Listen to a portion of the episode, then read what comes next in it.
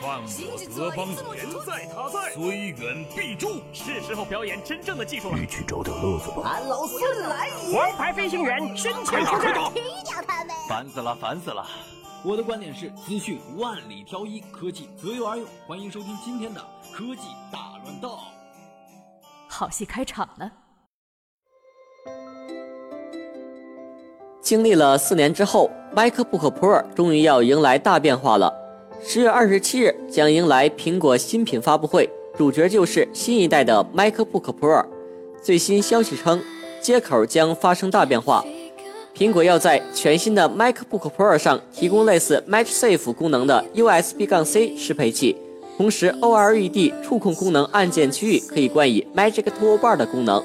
新一代 MacBook Pro 还会集成 Touch ID 功能，并且引入 MacBook 上的蝴蝶键盘等。雷蛇 Blade 家族中的老大哥 Blade Pro 迎来2016年新款。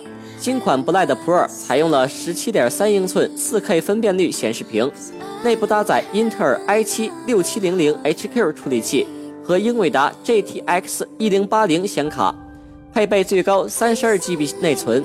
二 TB SSD，接口方面还特别加入了 Thunderbolt 3.0。新款 Blade Pro 已经确定将于下月率先在美国上市，售价三千六百九十九美元起，约合人民币二点五万元。美国公共服务社交平台公共网络服务器近日遭到前所未有的攻击，全美半个互联网几乎全部陷入瘫痪，黑客们利用数百万台日常设备。联网摄像头和打印机等，对互联网的关键部分发起了攻击。亚马逊、推特等知名科技公司网站全部陷入数小时的瘫痪。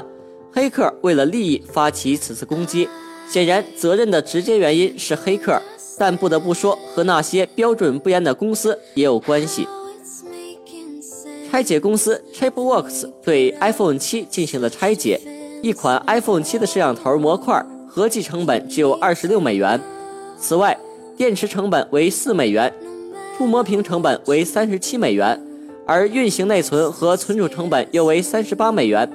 Chipworks 估计，整个算下来，每部 iPhone 七成本也就二百七十五美元，约合人民币一千八百元。而苹果将 iPhone 七的售价标定为六百四十九美元起，折合人民币约四千三百元。与二百七十五美元的制造成本相比，苹果的要价要高了两倍多。